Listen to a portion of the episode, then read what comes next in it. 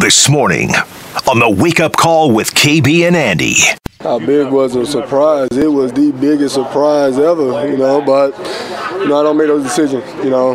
It was shocking. You know, I asked for a November meeting. I guess I got a November meeting. So I guess you got to be careful what you ask for. It just sucks. It just sucks, man. I feel like I did everything in my will to be a great coach, be a great teammate, and you know, I feel like with what I've done, I think it just hurts the way I was pushed out the door. That's one thing, like when I found out today, you know, I was heartbroken, but then I realized that I still had the turkey drive, and just seeing the fans for one on social media, just giving love, and now just seeing when I came out here, you know, just seeing the smiles on their faces, you know, that brings joy to me, because it just goes to show that no matter, you know, what other people think about me, the people in Indianapolis, they love me for who I am, they love me for what I do on the field, and they love me for what I do in the community. So it's a blessing, you know, it's a blessing to be able to be in a position where I'm at. I'm thankful for that the Colts, you know, gave me an opportunity back in 2018, re-signed me in 2021. I've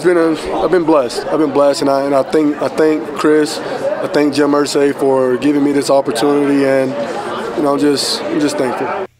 All right, lest you thought, and yes, I used the word lest, that you thought it was going to be a sleepy Wednesday, the day before Thanksgiving, everyone cutting out of work early.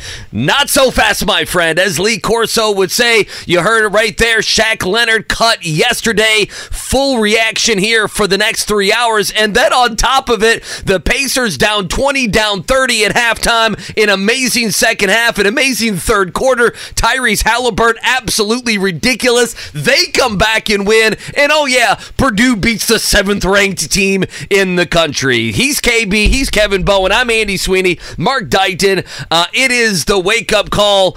And I just saw KB take a bunch of selfies over there. What are you doing over there? You taking selfies today? What's going on? Thanksgiving Eve. The turkey hat makes its annual return in the Wednesday before Thanksgiving. You didn't do duck lips, did you? A little kissy face over there on a Wednesday? Did not go duck lips. Okay. Did not refrain. I don't know if the duck and the turkey would mix with that. What a day! What a 24 hours! What a night! Boy, there's no half-ass in this show. We thought we were going to give some picks on the Colts and talk, you know, what else we were going to talk about. Talk to Scott Agness at 8:30. And, boy, yesterday it blew up, did it not, with Shaq Leonard? You know, I go back to a week ago Monday, Andy, or I guess a week ago Tuesday. Shane Steichen had a press conference following the New England game. And, of course, they come back from Germany. And it's a Zoom. And then they're done for the week. No media availabilities the rest of the week.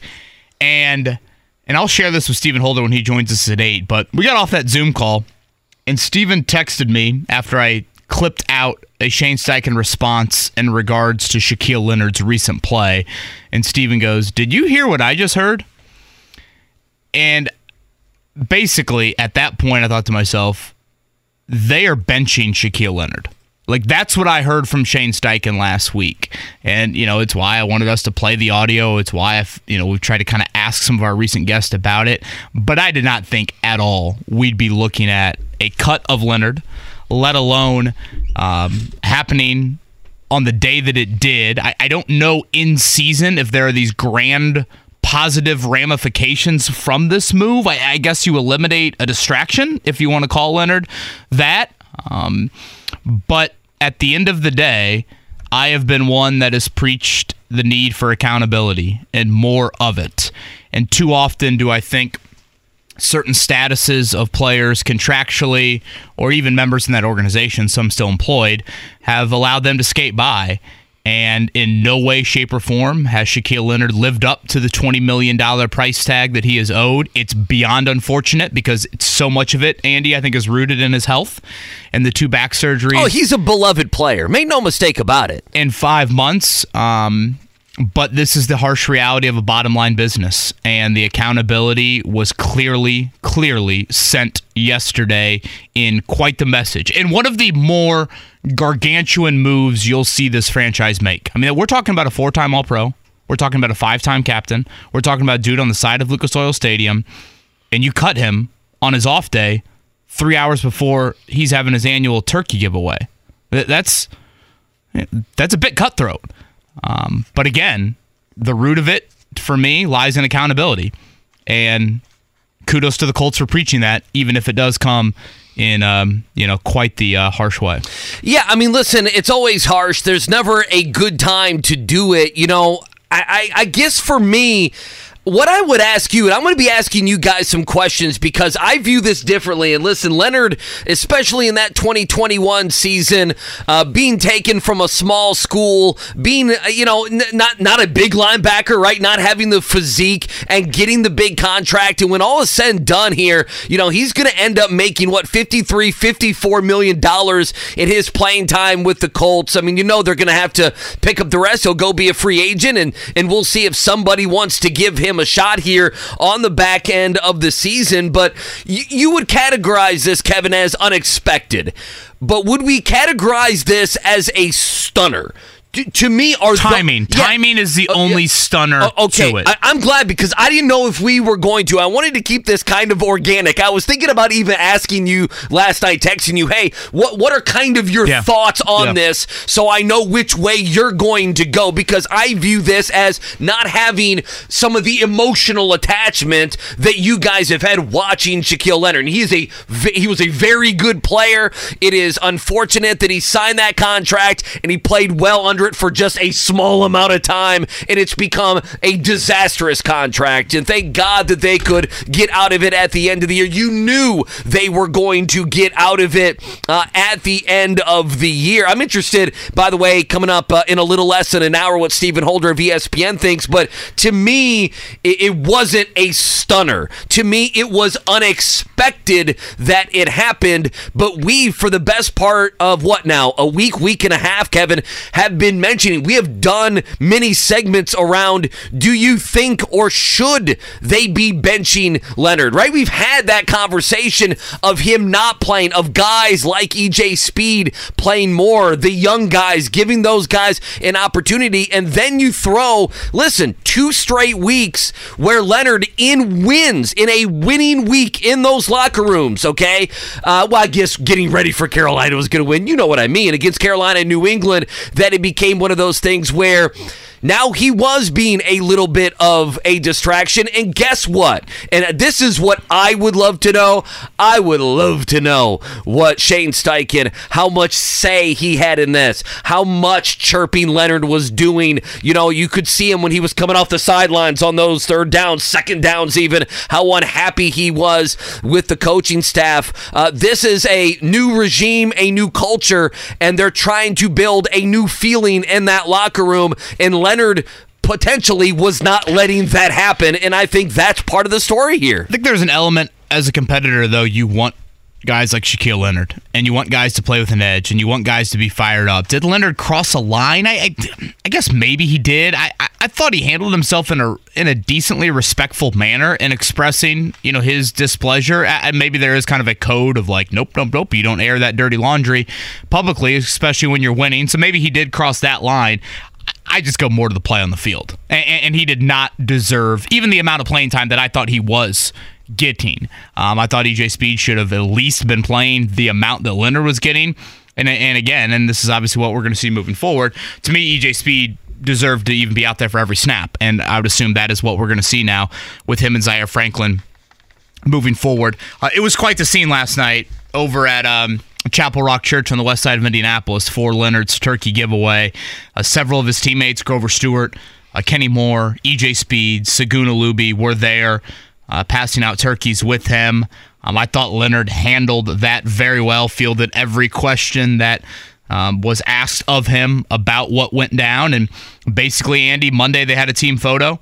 He met with Gus Bradley after that, was told he would be inactive coming up this Sunday against Tampa. He was pretty adamant that there was no blow-up or no, it's not like he then marched to Chris Ballard's office and said, this is bull, bleep. There wasn't one moment that everyone looked at that said, okay, he's gone because he called the coach this or he called the GM that or something like that. Sure. And then, again, yesterday on the day off, he gets cut and, by all accounts, he was a guy that, went around the Colts facility yesterday and thanked people in that building for, what they had done for him over the last 6 or 7 years. And, again, he is in a he is the most, probably the most emotional player on that roster. So I can only imagine everything that he was going through and has been through, because he's been through injury hell. And this, to me, so much of it dates back to that June back surgery of last year, and then Jeff Saturday walking onto the practice field for his first ever practice last November and looking at Leonard and saying, dude, you ain't right.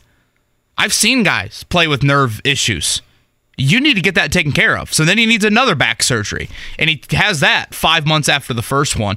Nerve, back, 215-pound linebacker, it was never going to end well. And frankly, I think he should take the rest of the year off. I think he should just, you don't want to put any more bad tape out there. You're making a good chunk of change. Take the rest of the year off and regroup and see if you can give it one more run here in 2024. Again, for me, Andy, to go back to your question, it's just the timing of it. If you want to nitpick, if you want Hollywood endings, if you feel like Leonard deserved better by the organization, I can kind of see where you're coming from, but I'll go back to the accountability. And for someone in my shoes that has felt like that organization has had a lack of it for so many years, this is a direct sign of accountability. It's one thing to bench Daryl Baker Jr. It's one thing to bench Deion Jackson. It's another thing to cut a dude off the side of your building. And now you got to put up a horseshoe or a thanks for the memory.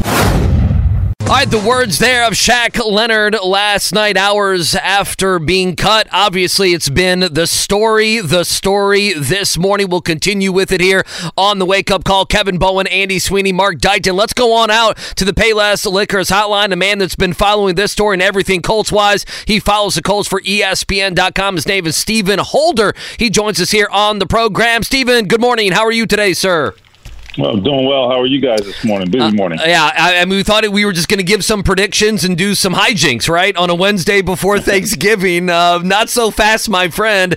Biggest surprise ever. You heard it in that sound. That's how Leonard described the cutting of him yesterday. I guess, Stephen, let's start there. Was it a surprise? And ultimately, why now? Why did the Colts do this on a Tuesday? Yeah, so for me, I can speak for myself. Leonard has spoken already and said that it was a surprise. Yes, I was very surprised that it happened when it happened. I expected this fully after the season, and I thought even then it was going to be a painful decision, you know, just a really hard thing to part with a guy who has meant so much to the organization and the community, as we all know. So then to envision them doing that during this season, I did not even consider that as an option before this happened. Now, why then was this the decision? From everything that I have gathered, I did spend a lot of time trying to get the backstory here. From everything that I have gathered, this is not really just, oh, well, he complained and we cut him. It's a little deeper than that. He was going to be inactive, I'm told, for the rest of the season. And I think the prospect of, or even the image of Shaq Leonard standing on the sideline for seven more games, not in uniform, I just don't know that anybody could have really handled that. I mean, Shaq was not equipped to handle that. For the Colts, it would have been just an incredibly awkward situation. I mean, I think back to, you know, what it reminded me of was Matt Ryan last season, you know, being benched for the time that he was, being benched and standing on the sideline and just what a painful image that was. But that's not the same thing. He had just got here. He hadn't done anything in a Colts uniform. He didn't have the same status here that Shaq Leonard does. It's not even close, even though Matt Ryan is certainly an all-time great player. So I think you have to think about it in those terms. Shaquille Leonard would probably have really struggled with this. And again, like I said, the Colts, for them, it would have been a very awkward situation. I think in the end, they said, look, let's do the best thing for everybody here and just part ways, let them go somewhere else. In the long term, they think that Shaq will be better for this, even though I'm sure it hurts right now. Can Stephen Holder with us here from ESPN. Stephen, I just looked at our text conversation, okay? So you and I exchanged a text at 12:42 last Tuesday, and that was in regards to a Shane Steichen comment from the Zoom that Shane had, the only media availability for Shane last week, when he answered a question about Shaquille Leonard. And it's funny that you and I were chatting about this last night because we didn't have you on last week. We were very gracious of the time that you could give us each week. We wanted to respect the bye week. So I had jotted down, ask Stephen about Shaq benching potential. That was first on my list to ask you as we got you back on the horn this Wednesday. So I guess I'll transition it to this. You and I had the same reaction based off Shane Steichen's lack of whatever, commitment, praise, everyone describe it, towards Shaquille Leonard last week. Shaq told us last night, you and I were both there, they told him he'd be inactive. That was on Monday. He's cut on Tuesday. As best you know, what changed in that 24 hours? Great question, and it's a question I asked. So here is my understanding. The decision to bench him, that was being talked about last week, because I remember reaching out to a source last week because, as you just pointed out, this thing was reaching a critical point. His performance was declining sharply. Yeah, he was a liability. Yes, and so understanding that, and then hearing the noncommittal comment from Shane, as you just pointed out, I reached out to a couple people, and one of the things that I was told is, look, we told everybody to go home for the bye, take a breather. Everybody needs to take a step back. So that was an acknowledgement that this was weighing on people. And then I was also told that in the end, we'll do what we need to do, whatever that is. I interpreted that as, okay, he's not going to play. He's being benched. And that was the decision, because that's what they told him on Monday. So to your point, what changed? That was my question. I don't think anything changed in terms of someone's actions. Shaq didn't do anything. He didn't come in and go postal. None of that. It wasn't that. I think it's what I outlined earlier. The more they thought about it, the more they sort of came to the realization that, man, this is going to be too painful. It's just not going to work. And I think that is what changed their position from, okay, let's just sit him, to let's part ways. It sounds harsh, and I agree. At first thought, I was like, this is crazy. Just bench him, right? You know, like, why do you have to cut him? You got to pay him anyway. What's the point? And so the more I thought about it, though, I do understand the perspective. I get it. It's almost, I'm not saying he would have willfully been a distraction. Maybe he would have been a distraction. But the image of Shaq just being there and not playing and that storyline, it is kind of a distraction, even if he doesn't want it to be. Even through no fault of his own, it's a distraction. You know what I mean? And so I just think it was just so much, and it would have been so heavy, that they just said this is going to be better for both parties if we part ways. Again, his comments didn't help. There's no question about that. But it's not a 2 + 2 = 4. He spoke out. He's pissed. They got rid of him. It's definitely more delicate than that. Yeah, I guess you kind of hit on it there, but I was going to ask as a follow-up. In your latest on ESPN.com, you do mention in that story that, you know, Shaq's public disagreement, airing of the disagreement with the staff over his lack of role, scaled back role, however you want to describe it, was not a factor in this decision. You believe that? Well, it's not a direct result of what I'm getting at. You know what I mean? Like, I guess, had he been choir boy, would he still be here? Right. Maybe. I think the bigger issue is it's less that he spoke out and more about Shaq's makeup. I mean, he referenced this yesterday. I think it was a question I asked, and, you know, I asked him, do you think your comments played a role in this? He said he thought perhaps they did. But the bigger point he made, and I think it's an important point, and he's very self-aware, he said, not everybody can handle my strong personality, basically, is what he said. You know, and he is a strong personality. And it's funny because that is what makes him so good, or made him so good, Shaquille Leonard. If he was just this sort of meek and quiet guy, I don't think he would ever have been as successful a football player. His personality is the same on and off the field. I mean, on the field, he's loud, he's brash. Off the field, he's loud, he's brash, and he's going to tell you what he thinks. And so I don't – if I'm a coach, if I'm a general manager, I don't want that guy to change, because otherwise he becomes a different player. But now that you're not as good a player, you know, he's right. That becomes you know, that becomes who you are, but it doesn't help you on the field as much because you're not going to be playing. So I don't know.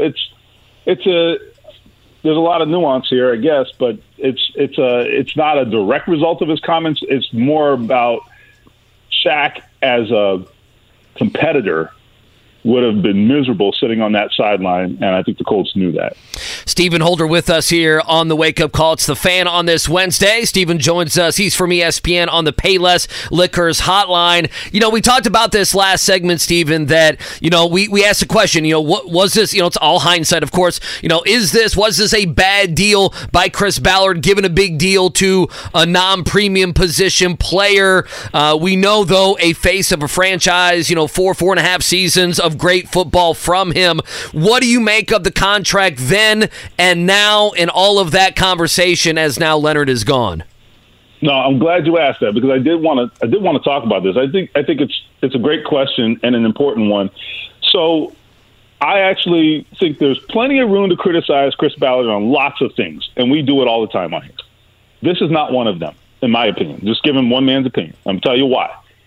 This is a guy in Shaquille Leonard. This is a guy who, yes, you could say an off-ball linebacker is not a premium position in today's NFL. I don't disagree with that. I think this guy was different.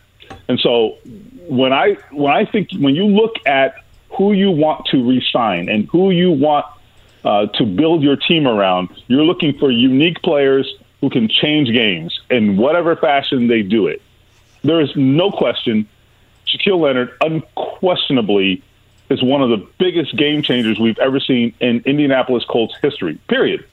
So I don't really think there's anything else to talk about. They did the right thing. They signed him. And they signed him at a time before they knew the extent of what he was dealing with. Right. They could not have known that, right? So I have zero issue with it. I think Chris Ballard did the right thing. There are games I can point to where Shaq Leonard literally won them the game, period, end of story. So those who feel differently, that's fine. I mean, I get it. In hindsight, it looks bad, but we don't operate in hindsight. We operate in the moment. And in the moment, that was the right thing to do, and Shaq Leonard was one of their very best players this organization has seen, period. Stephen, the reason fans do that and media does that and everything else is we got to find someone to blame. And in this, unfortunately for Leonard, and this is like the human aspect of it, his body let him down. He gave his body to the Colts and to the NFL, and I'm not sure there is much left. And we want to place blame, and again, we can do that at Ballard. We can get mad at Leonard, but in the end, you know, he played one great year under that deal, and then the back and everything else gave away. And sometimes we don't like to sit back and say, that's just really crappy luck. And that's what it was for the most part. Yeah, I do think there's someone we can blame. It's football. That's who we can blame. Fair enough. Injuries suck. Yeah, it's football. And I hate it. You know, I've written too many of these stories over the years, you know, just reflecting on this, you know, the other night or last night, you know, just I've written so many of these stories about what could have been. You know, we've all done it, talked about it, written about it, and it's sad. It really is sad. I mean, I've rewatched the video of Shaq talking, you know, a few times now, and I'm not gonna lie, it's hard to watch. It's hard to watch. There's hurt. There's a lot of hurt there. You can tell. And I'm not gonna take up a collection for the guy. I mean, he made $50 million on this contract. I'll never make $50 million in my life, right? But and none of us listening to this show most likely will. However, I'm pretty safe in saying that, right? But I think we can still identify and sort of, you know, take some compassion, I guess, have some compassion for what he's gone through and what he's going through, and just the, you know, the hurt that's involved with, you know, your body not being able to do what it did at such a high level. I mean, that has got to be a crushing feeling that I can't identify with. Yeah, especially one that's wired in the ways that he is wired. Again, Stephen Holder's with us here, ESPN. Stephen, I don't really know if I have a question with this, but I do find it just interesting, a bit crazy, however you want to describe it, that you have the Jonathan Taylor situation play out like it did over that last handful of months. His agent, Malki Kawa, being the same agent of Shaquille Leonard's. And again, I think the film tells you enough. Like, I don't think that Malki Kawa would have had much of a stance to kind of go on in defending his client. But, you know, the fact that the Taylor extension gets done a month ago, this Leonard thing happens about a month later, I don't know. All of it I find kind of like interesting and think, how would this all have played out if for some reason they didn't give Taylor that deal, or if Leonard would have looked like this very early in the season, or if the Colts would have got to the end of September and said enough is enough. All of it is just really interesting when you look a little bit deeper into the business side of it all. Well, all I can say is that Chris Ballard and Malki Kawa have become very frequent. I guess they've had a lot of frequent conversations lately, more than they ever imagined, I'm sure. Sure. And a lot of high-level conversations. All I can say is I do think the two situations were handled completely separately. I know you're not saying they weren't. I don't think there's any influence from one or the other. It is a very interesting intersection, though. I mean, the Taylor situation was so public and so unusual, for the way these things are handled, that it's really fresh in our minds, and it was just such a big deal. So I get that, and I don't know that I agree with you. There's not really a question. I just think it is an interesting intersection. What I'd say is that you talked about the film showing it. I think that's true in both players' cases. Look at Jonathan Taylor's film right now. You look at it, even though the yards aren't there, I know, because teams are loading up to stop the run. But if you just watch them, you're like, all right, that's a superstar running back. You can see it, And then if you look at Shaq right now, same thing. Look at the tape. You can look at him and say, okay, if you took the name off his jersey, you say, okay, that guy shouldn't be playing. So ultimately, I think the team did, what they did was understandable in both cases. They paid a great player and resolve the problem. And in this case, they parted ways with a declining player, and that's the game. Stephen Holder with us. Stephen, I'll ask you this, and this might be a stupid question. We have just mentioned this. Listen, it's conspiracy theory, but you had the Jim Irsay comments, went public yesterday, and then the Andrea Kramer interview was last night at 10 o'clock. So that probably would have been a bigger part of the show had the Leonard stuff not happened. You don't see, I assume, any connection, in those two things. And then I guess I'll ask you, any reaction to any of the Jim Irsay stuff? I don't know if you've seen the 15-minute interview or not. I did see the interview. I don't subscribe to the idea that there's any connection. I mean, as I said earlier, remember, this is very important. Conversations about Shaq, they've been ongoing since last week. Well, I mean, even prior to that. But I mean, sure. My suspicion is that they decided over the bye week that this was the plan, that not to cut him necessarily, but at least to sit him down. That was decided even before the players got back in the building on Monday. So, yeah, I think it's really just coincidental. I don't think there was any connection to the Irsay interview. So, no, I don't subscribe to that. Well, as far as the interview, yeah, look, I do think certainly Irsay definitely raised a lot of eyebrows with that comment he made about the Carmel Police. I happen to disagree, but he's entitled to his opinion. I'm not so sure I'd get that break, or any of us would get that break from the Carmel Police. Someone that lived in Carmel my whole life. You are correct, Steve. Sadly, you are correct. And Jim Irsay, that was an idiotic comment. Yeah, I'm not sure.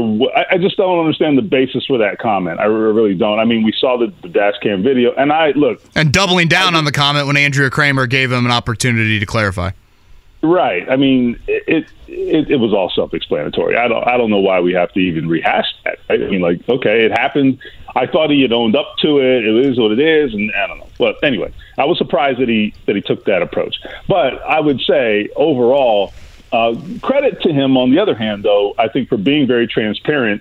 I mean, a lot of what's in there we did know, right? I mean, we have those of us who have you know, followed this team for many years and know his story, know his father's history. I think it is very important as a Colts fan to understand, you know, how much he did learn from his father and took lessons from the good and the bad. I think that was very important to reinforce that, because it really has informed how Jim Irsay conducts himself as an owner. I remember reading about, I believe in 1974, 75. I mean, I'm pretty sure Bob Irsay, if I recall correctly, he fired a coach like in the locker room after a game, you know, and Jim had to like try to help them pick up the pieces after that. I mean, you know, you see the impact of just ridiculous decisions like that, and you understand exactly what not to do, you know. So he has been,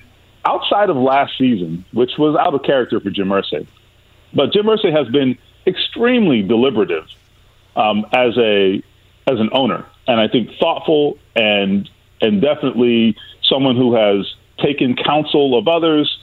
He didn't always listen, and he doesn't always listen, but he's smart enough to understand that he needs to take his time with things. And a lot of that, I think, comes from the rash decisions of his father and then confronting his addiction, right? He saw what it did to his father, and Jim understood that it was not too late to do something about it and to confront it, and he did, and kudos to him for that. Yeah, you get arrested in Carmel for looking at the statues wrong in downtown Carmel. I guess that's something I need to know. I need to pick your brain during the break. I think you're going to get arrested for the dash cam video and behind the wheel of a car looking like he did back in 2014.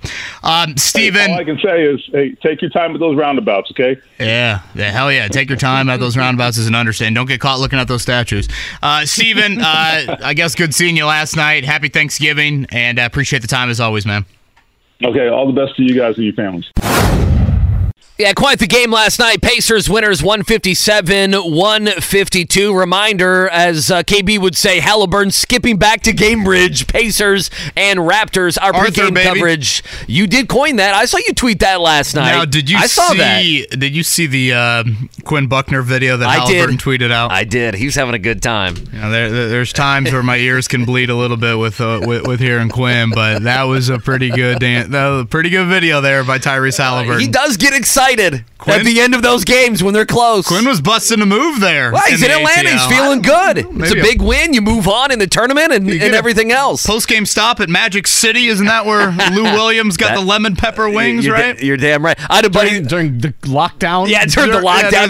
He got fined or suspended or whatever. If they didn't have a back-to-back, I think Coach Carlisle's got to take him to Magic City. We'll ask him next Tuesday. Sure. Yeah, those wings have to be phenomenal. Listen, I want to stop it. Every time I say we go through Atlanta, and I'm like, I want to stop at that strip club and get some wings. Ashley gives me the biggest side eye. I'm like, well, it has to be good. Ashley, we're going to Buc-ee's and we're going to Magic City. Yeah. I was like, you girls stay in the car. I'll go get wings. That's all I'll do. Be back in 2.5 hours. That'd be $2,000 out of your school bank account. I had a buddy move to Atlanta, and he's like, I'm going to go early on when I move. He's been there 9 months, and he hasn't went, so I figured he would be lying. But anyway, 7 o'clock tonight, our pregame coverage here on The Fan, Pacers and Raptors on the back-to-back. Let's get Agness in here. Scott Agness joins us.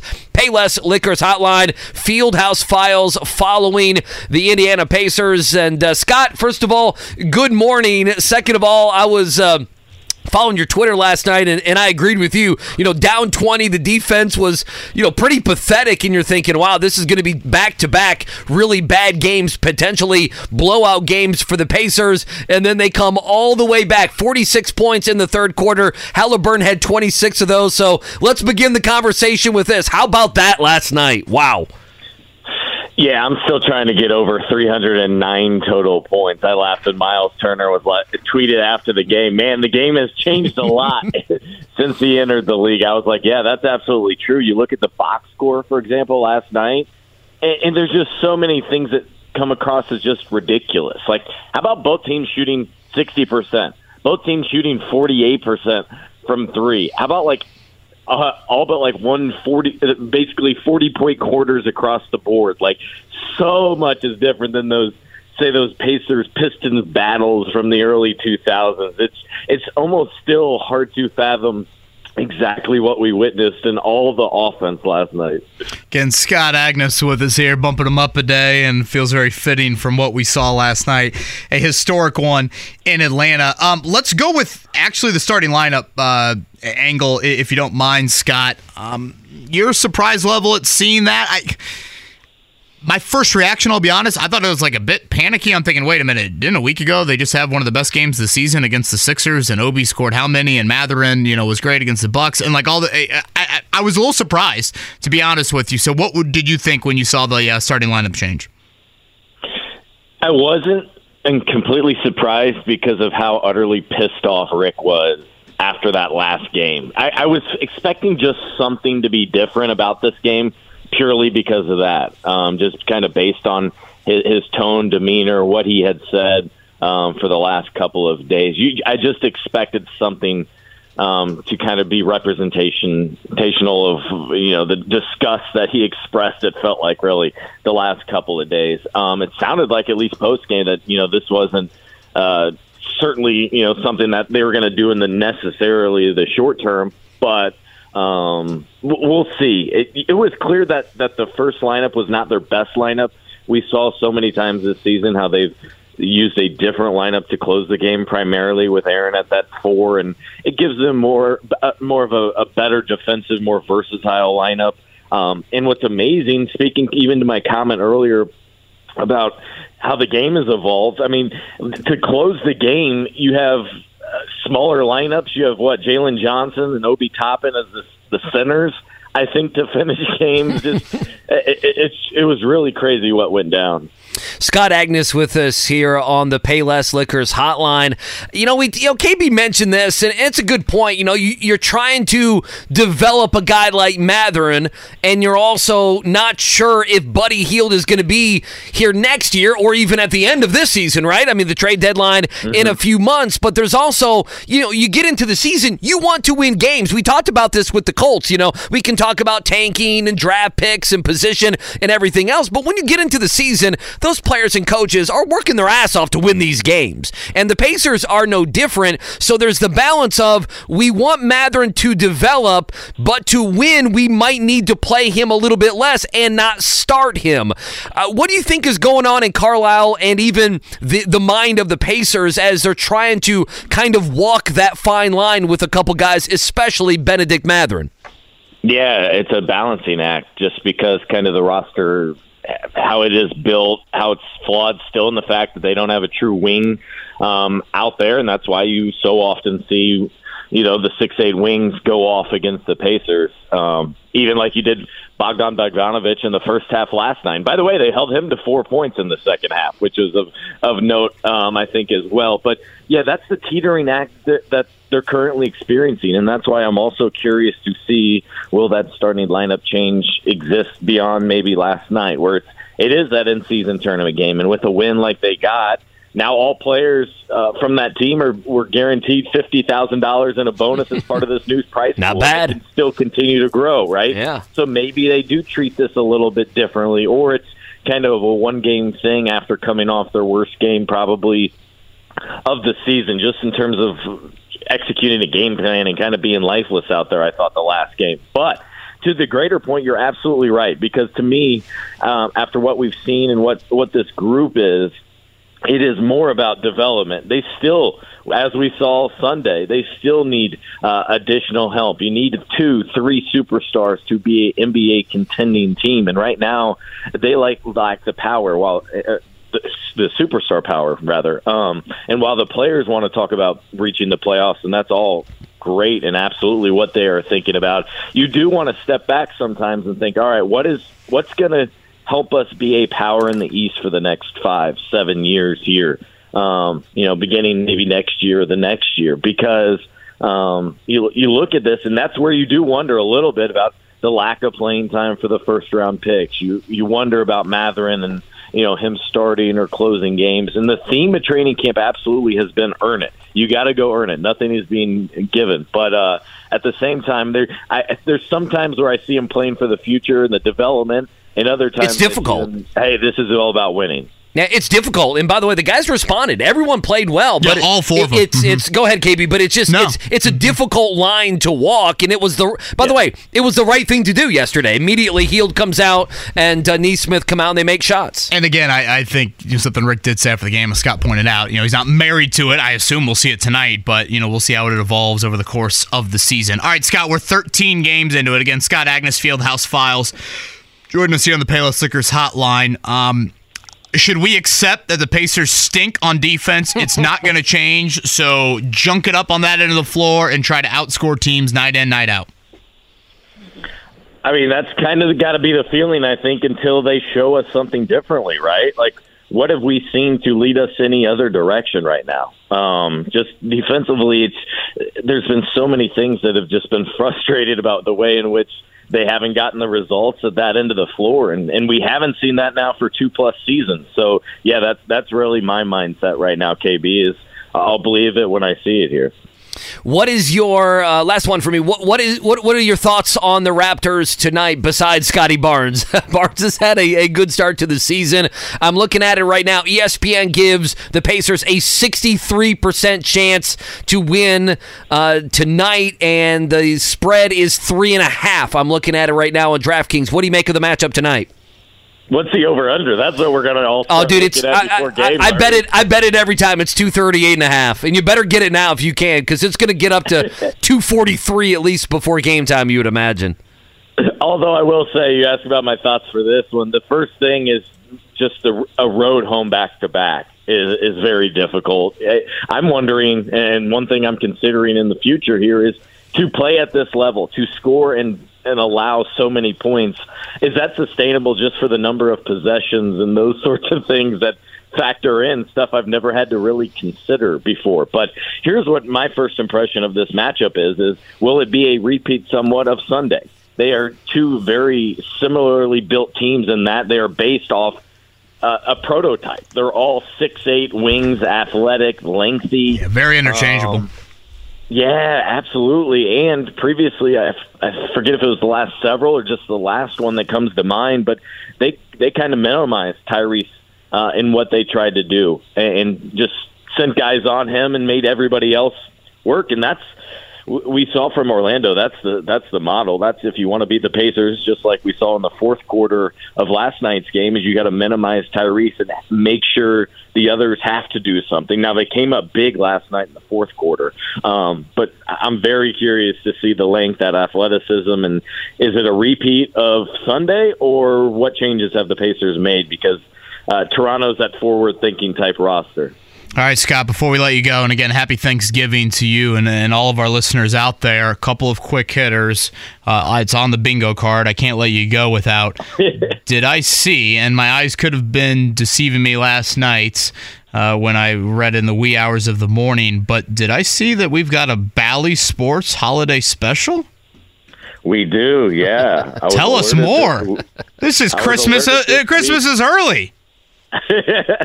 Yeah, so for those holdouts or those that are in between, I'm being on the fence right here. Here's your perfect chance. 3 months, 45% off, I think, is what it is. So $33 for the next 3 months is what they're offering there at Bally Sports. So you can check that out on their site. That's great. I already paid money a couple months ago, so that's great. I'm glad they're running that holiday deal. Good luck trying to get price adjustment. Well, I was going to say, maybe I'll call them a call. Their customer service, I'm sure, will be on that. Wait 82 in minutes. No time. I will say, guys, they did specify that it's for new and returning customers. I think. Look at that, Andy Sweeney. Okay. You have, I think, as long as you hadn't subscribed for the last 30 days, but. Also, who knows with their system, so feel free to give it a try. And, Scott, also a little plug for yourself. You got a little state finals action coming up, right? Yeah, I got a big week. It's funny, I think about friends and normal jobs, right, and they're like off all week. It's like that's not the case in our sports world. I have IUPUI women's basketball this afternoon on ESPN+, and then coming up on Friday, I'll have the 1A sideline radio, and then on Saturday, radio for on the sideline for the 6A game with Rakestraw, so that'll be a great time. Greg Rakestraw going to join us here coming up at 9. Yeah, the usuals, John Herrick, Pat Boylan, Mark Janes, Rake, Jerry Baker, the legend, Brendan King, Kurt Darling, Jimmy Cook, Mark Forster. A lot of people going to be doing a little radio and TV this weekend for the state finals. Scott, have a great Thanksgiving, man. Obviously, it's going to be busy. Always enjoy our conversations, and I appreciate you bumping up one day with us this week. Yeah, absolutely. Likewise. Appreciate you guys. The words of Shaq Leonard last night, hours after finding out the Colts had cut him. We've talked about that much of the show today, and we'll continue to do so. Greg Rakestraw joins us here on the Payless Liquors Hotline. Greg, good morning. I know you are super busy. Boy, what a time of the year for you, but I want to start out this morning. First, good morning, and second of all, your reaction to the Shaq Leonard saga, his career here in Indianapolis, and everything in between. You know, it's jaw-dropping when you see the news yesterday morning, Andy, but obviously now we've had nearly 24 hours to kind of react to it. I understand the reasoning behind it. Your guys' conversation with Stephen last hour I thought was tremendous. You know, and in the immediate aftermath, I almost had assumed that it was more of Shaq being told, hey, listen, we're going to sit you, and asking for his release. Clearly, that was not the case. It certainly seems like it was more of a preemptive move by the Indianapolis Colts. I understand the logic and reasoning behind it. I can point to a couple of missed plays in open space against the Patriots heading into the bye week. So, again, I get it. I understand it. I see what the tape sees, too. But it's still remarkable to think how quickly we got to this point with one of the most, you know, widely recognized and well-known members of the Indianapolis Colts. Greg, I don't know if it's this black and white. I don't necessarily want to act like, you know, I asked this just to take some blatant shot at Frank Reich, but how much do you think the Shane Steichen presence, a little bit of the no-nonsense nature, is at play in this decision? It is significant in terms of the immediate reaction of, if you don't do your job on the field, we will find somebody else, whether that's a roster spot, well, that's in terms of the starting lineup, but that is a rather obvious, you know, difference in doing business that we have seen from the previous 4.5 years and then a fifth, you know, whatever you would call last year to this year. And obviously there was Deion Jackson in week 1, the fact that Darryl Baker got put on the witness protection program for some bit of time this year before injuries dictated that he simply had to play. And now it's Shaquille Leonard. So that is an obvious 180 from how things like this were handled in the past. All right, Rake, I know this is kind of Christmas Eve approaching for you. I hope I've got the schedule right. 5A and 4A TV, 6A radio, is that correct? That is correct, and that is after having high school basketball last night and high school basketball this evening. So as I'm talking to you, I have my Tri-West notes in front of me that I'm working on for their season opener against Cascade. And then once I get that preparation put to bed this morning, then I will dive back into the football, which I had a heavy dose of on Monday afternoon at the state finals meeting downtown Oak Soil. You are a bleeping legend, but I think we already knew that. All right, let's start 4A. Honestly, I'm kind of intrigued by this one, Rake, and it doesn't involve local teams. It's Northwood, it's East Central. We had Kyle Nenrup on earlier in the week, and I don't think Kyle just says stuff to say it. He's like, I think East Central has got a team that could make some noise in 6A. And then in Northwood, you've got a dude going to Georgia playing receiver. Tell us more about that one on a Saturday afternoon. Kevin, don't forget about the other dude on the other side going to Michigan. They got two of them, all right? They have two Division I, significant Division I talents. That's absurd. And for those that don't know, Rake, sorry to interrupt, where is Northwood? So Northwood is the two towns of Wakarusa and Napanee, so just a little bit southeast of South Bend. They're a school of about 800 or so students, very proud athletic tradition, tremendous football tradition. Their head coach, Nate Andrews, played for his dad at Northwood High School. Now he's been the head coach at Northwood for the last 10 years. They made the state final 7 years ago and got beat by Roncalli, but this is their eighth trip downstate to play in the 3A or 4A finals. Now they're 1-6 in those games. Uniquely, the one They went 3-6 during the regular season. It's the most losses by a team to ever win a state championship in football. It was Northwood in 3-8, beating Charge 7-0 back in 2005. Niterion Tuggle, better known as Nitro. He's the young man that's going to play at Georgia, and both these kids have unique stories. He was going to go to IMG and play his last year. IMG basically made a policy change and said they were not going to accept one semester or 1 year transfers. So he returns to Northwood and is back at a school where he had 15 touchdowns last year. JoJo Edmond is the other star receiver for Northwood. He was at Warren Central the last 3 years. The family felt that they wanted a change of scenery, a change of environment for him, and this was not something where they were upset with Mike Kirshner or the coaching. It was they felt they wanted a different community for him to kind of, finish his high school career in. So Mike Kirshner actually helped find him a place to play. He's got family in the South Bend area, and because of the respect he had for Nate Andrews, he ends up going to Northwood.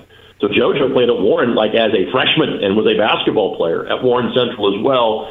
He was going to go to Purdue. He ended up flipping to Michigan early. I don't know if it was some sort of sign-stealing thing or what. He's going to go to Michigan coming up next year. So you've got ridiculously talented wide receivers. Because of that, you've got the second leading passer in the state in Owen Rader. And we haven't even talked about East Central yet, who, as you so eloquently put, they can hang with the 6A teams. I don't think they could win 6A because if they played a 6A schedule on a weekly basis, you start to get beat up. That is what makes what Ben Davis has done the last month all the more remarkable. In the fact that in the span of a month, they figured out a way to beat Brownsburg, Cathedral, and Center Grove. That's stupefying, the path that they have had to get to this point. Again, Crown Point will not be easy. I've been thinking about this because I've got a lot of experience in 4A, being the former voice of Ron Colley 20 years ago, seeing the great Cathedral teams that you know about. And I think East Central is kind of at that level in terms of the great teams that have been outside of the top division. They've got Josh Riggins going to play at the University of Miami of Ohio. They've got Ryan Brotherton that's going to Western Michigan. Their line play is tremendous. They don't play the best schedule, but it seemingly doesn't bother them. And the two teams of note on their schedule in the regular season, they, like Ben Davis and Center Grove, beat Cincinnati Moeller this year. Moeller is still playing in the Ohio playoffs, and they were 0-3 against teams from Indiana this year. And they also smoked Ron Colley in week number 9, and Ron Colley was down this year. But still, East Central is a juggernaut. I don't think Northwood could stop them, but I think Northwood has a chance to match them score for score because East Central has not faced a wide receiver duo like Northwood has. So I was on the call of New Powell and New Prairie, I want to say in 2014. That game finished 77-42. I'm not so sure that we're maybe talking Pacers and Hawks of high school in the 4A game coming up on Saturday afternoon. We also don't need to skip over the kids. The kid's nickname is Nitro. I love that. I mean, of course he's going to Georgia. Hell yeah, that's fantastic. They sound like a potential R&B act or the next tag team champs. Yeah, Nitro and JoJo. That's exactly the guys on the outside from North. You know what, Rake? That's exactly what they sound like. One of those. You're exactly right. Greg Rakestraw with us. I'm not asking you to pick these games, but if there's a game that you could see overtime, game-winning field goal, walk-off touchdown, a memorable type game, what do you think it would be over Friday and Saturday? And then and then if there's a game that could get away where you might see some separation early, what game would that be as well, do you think? I think the games are both on Friday that I'm going to reference. First of all, I think the most competitive game, I think it's going to be 5A because Fort Wayne Snyder and Decatur Central are very much mirror image of each other. I happen to have Fort Wayne Snyder the first game of the year. That was our season opening game. Them playing at Warren Central. And part of the storyline there was that this was the first year that the Fort Wayne school did not play a full round-robin schedule. 10 teams in the Summit Athletic Conference. You just played all 9. And as we have gotten into 5A football and 6A football, the larger Fort Wayne schools base said, listen, we have to have a chance to play the Indy area schools so we have a better idea as to what we have to do to be more successful in later rounds of the tournament. And this was the first year that was the case. So Snyder opened at Warren and won by 20. And this was a Snyder team. And Warren was down by their standards this year. We didn't know that then. We know it now. But Snyder graduated a lot of kids off their team last year. They put up 42 points that first. And put it in perspective, you know, Center Grove didn't score against Warren Central until the second half of their regional game. So that kind of told us, hey, I told people that. I said, I had Snyder's first game. I'm pretty sure I'm going to have their last game, too. That's exactly how it played out. Decatur Central has a really talented sophomore class led by quarterback Bo Polston. Hope I can say that better on Friday night. Bo also has an offer from Michigan. He's a sophomore. I actually saw him play as an eighth grader. There's this youth football event we do on ISC called the Casey Oaks Memorial Football Tournament. And Bo is throwing like 30-yard outs as an eighth grader. And I'm like, okay, I think this kid could be playing high school football right now. Well, he's been the starter at D.C. the last 2 years. Decatur Central benefits from a league that has gotten exponentially better in football, which is the mid-state. So Franklin, Plainfield, Mooresville, Whiteland, Decatur Central, Martinsville, all of those teams have gotten pretty good in football. As the suburbs have kind of grown, the football programs have grown in that area. And so D.C. plays a really good schedule, and here they are playing in a state championship game for the first time in 5 years. So I think the 5A game might be the best of them all. As far as game that I think might be lopsided, I think it's 3A. Just because we have basically gotten to the point that the years in which Chittard is in 3A, they are going to win 3A. They are going back to 4A next year. They've kind of been on this, you know, the roller coaster. 2 years in 4A, come back down. I kind of think going forward, Chittard will likely do enough to kind of stay in 4A and maybe isn't coming back. I know that the years they've been in 4A, kind of Roncalli's been good or Cathedral's been there in 4A. Clearly, now Cathedral is going to be in 6A, I think, for the foreseeable future. Heritage Hills is a good team that held off a really good Gibson Southern team to win the semi-state, but I don't think there's anybody on Heritage Hills' schedule that can replicate what Chittard does. And again, because of how Chittard plays, I'm not sure this is 42-7. Maybe it's 28-3, 28-10, but I probably think the 3A game is the one that has the biggest potential to be a little bit lopsided. All right, Rick, obviously we'll have all the games on our airwaves. It's the odd classes on Friday, even on Saturday, beginning at 11 a.m. each of those 2 days. I know we've covered it before, but I think it's worth mentioning it again before we let you go. For those wanting to experience a TV, a video, a stream view, the only location and the price tag that comes with that is where?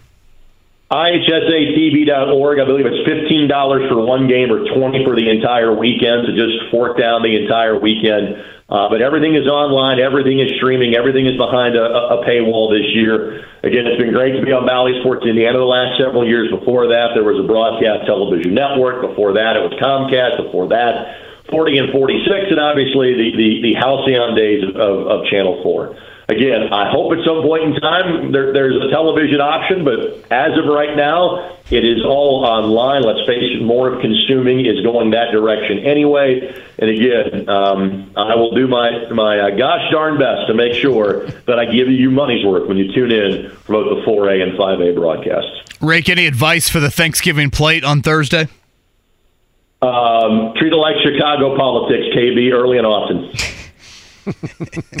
Or okay. Here's what you do since you're a neighborhood rat like I am. Yeah. Feel good about the amount of food you consume on Thursday by walking in the drumstick dash, which is what I am doing tomorrow. You end up walking around like the guy in Lethal Weapon 2 that just says diplomatic immunity and does what he wants. So they shot him at the end of the movie, so maybe you don't take it all the way to the end of that theory.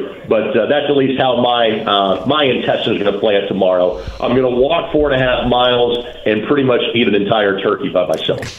No better advice. You're damn right you will. Than that from yes. Greg Rakestraw. Rake, have a hell of a weekend, man. I know it's loaded, and we will be listening, watching, doing it all. See you Sunday, buddy. Happy Thanksgiving, guys.